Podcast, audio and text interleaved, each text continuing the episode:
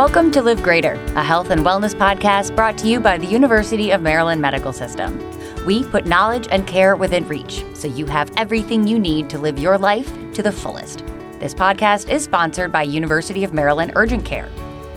There are times when waiting for care could be detrimental to your health, especially for women. So today we are checking in with nurse practitioner Sherry Pearson about what symptoms require urgent or emergency care, including what to do and where to go after surviving a physical or sexual assault or abuse. So, Sherry, sometimes there are conditions or signs or symptoms that something is wrong and you should be seen quickly. Now, what would those include for women in particular? Some of the conditions or signs and symptoms that warrant a visit sooner rather than later for women include situations such as abnormal vaginal bleeding or moderate abdominal pain, some abnormal heavy vaginal discharge, things like intense lower back pain, um, any kind of solid lumps that are fixed on the breast that a woman would discover would need soon evaluation. If a woman is having nipple discharge, that's of concern, and this is outside of like breastfeeding and a pregnancy related situation. There are others I can think of, such as postpartum depression, symptoms of a urinary tract infection, or mastitis of the breast, or abscesses. Now, I assume that some of those symptoms would require care in an urgent care or an emergency department. Now, how do you know when you need to go to one of those and which would be best for a situation like that? So, urgent care and the emergency room are slightly different for sure in which situations are better for one rather than the other. Urgent care is a great place to start. It's really good for acute complaints, like new onset complaints in an urgent care setting, they provide vast assessments. You can usually get in and out within an hour. Evaluation of the patient is done in the urgent care. Treatment plan is established for most of the situations that come in. Urgent care is also great for like early detection of illness. If something has just started, of course, it's better to catch it early than wait a while. Urgent care is also great for referrals. So if something ends up not being very urgent or it involves specialty care, then urgent care can help make an appointment and get you to a specialist to help resolve the situation. Um, that would be like a gynecologist if the patient doesn't have one, or maybe a urologist, or maybe a gyno-urologist. So there's different specialties that help assist with women situations.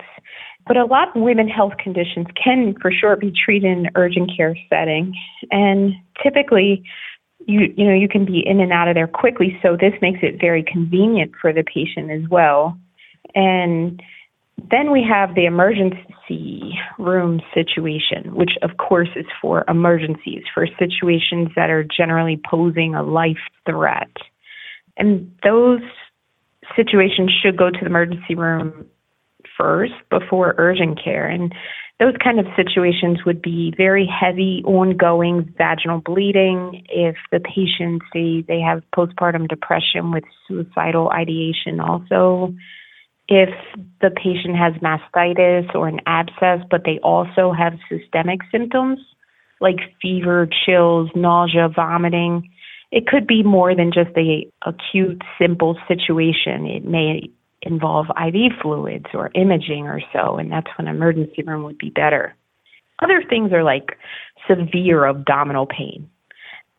So, situations that may involve imaging or IV medication or a specialist needed immediately, those would be emergency room scenarios. And the great thing is that even if they choose to stop into the urgent care, that's okay also because we can get them to where they need to go and do our best to stabilize them and get them situated and have them in a safe environment until we can get them to the emergency room.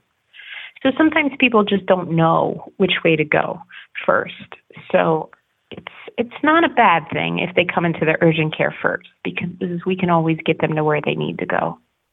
Now, on the other end of the spectrum, what are some symptoms that might pop up but are okay to wait on or just call your doctor and schedule a visit in a couple weeks? So, of course, there's definitely variables to this scenario, but symptoms that may be okay to wait until an appointment would be a missed menstrual period. So, if there's a possibility of pregnancy or their period is usually very regular in cycle and they've missed one, that'd probably be okay to wait. If a patient has a new onset general appearance change of vaginal discharge for a few days, this may be okay to wait also. If the patient has abdominal cramps that are, you know, short lived 15, 20, 30 minutes or so, and they're not used to that, but the pain is resolved with over the counter medicine, this is probably something that can wait also.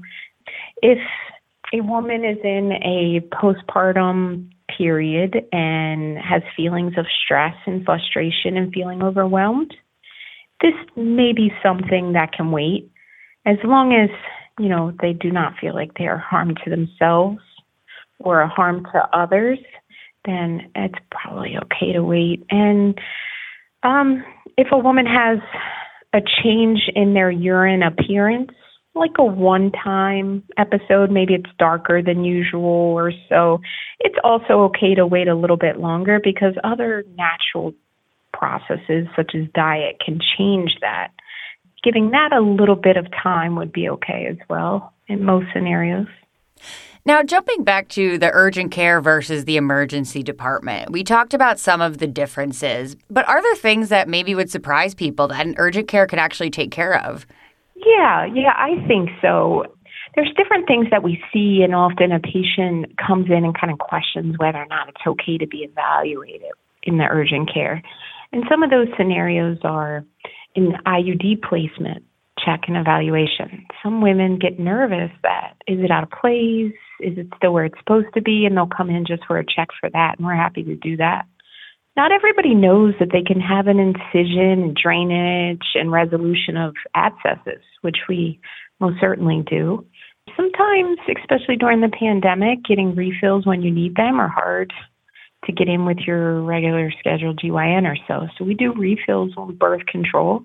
Um, we can surely help with that. If a woman is having issues with depression and anxiety, like new onset, we're happy to initiate medication to help with that. Some people don't realize that they can get a referral and resources. We have lots of those. We're part of the network of University of Maryland, so we're happy to help get them to where they need to go. And if a woman feels unsafe or she's a victim of domestic violence or any kind of intense scenario like that, the urgent care is also a place where it's a safe environment. We can reach out to a crisis center, get help with domestic violence, keep them safe until we find a safe plan for them if they're a victim of assault. So, urgent care is also very useful for that. Well, that leads me into my next question. When it comes to physical or sexual assault or all kinds of forms of abuse, what should a woman do if this happens to her? You mentioned she can go to the urgent care. So, for women, it's very important that they are seen and evaluated and treated by a healthcare professional as soon as possible after the incident occurs. The top priority here in these scenarios is that the patient is safe and creating a safe environment for her, and we can help with that. And while within our care, we would also treat any physical problems that the patient may be happening, such as like wound care. Of course, we can create a safe plan, which whatever resources need to happen. The patient may want us to call the police. They may want or need safe housing. All of that we have resources for to help provide them with to care for them physically, emotionally, and their housing needs, and most other aspects of a safe plan we can at least initiate. Well, Sherry, we covered a lot in a short amount of time, but are there any other takeaways that you would like to leave our audience with? For women, you know, their care is definitely at times specialized, And their health concerns in an urgent care situation can be treated quickly. And the quicker you have your situation or symptoms evaluated, the more likely you are to have a speedy recovery. And also, the game there is to prevent progression of illnesses to a more severe state. And a more severe state can result in hospitalization. So, the earlier you're evaluated, often the better the outcome. And we know that it can be challenging for women to recognize what's urgent and what's emergent and to be expected, especially if you've never experienced something before you have a first time ever symptom. So, my advice is that it is better to be evaluated and be told that you're okay than to not be evaluated at all and then end up in more of a crisis situation. So, we would rather you come in and see us and stay home and not because you're unsure, because reassurance is its own reward if that is all that is given, because that's all that you need. We're always open to women's health, and we're all trained and well equipped for women's health situations. And that's all that I would want to say. Well, Sherry, this is such a critical conversation. I'm sure we could talk for hours about it, but that's all the time we have for today. Thank you for joining us and for all the work that you do. This episode is sponsored by University of Maryland Urgent Care.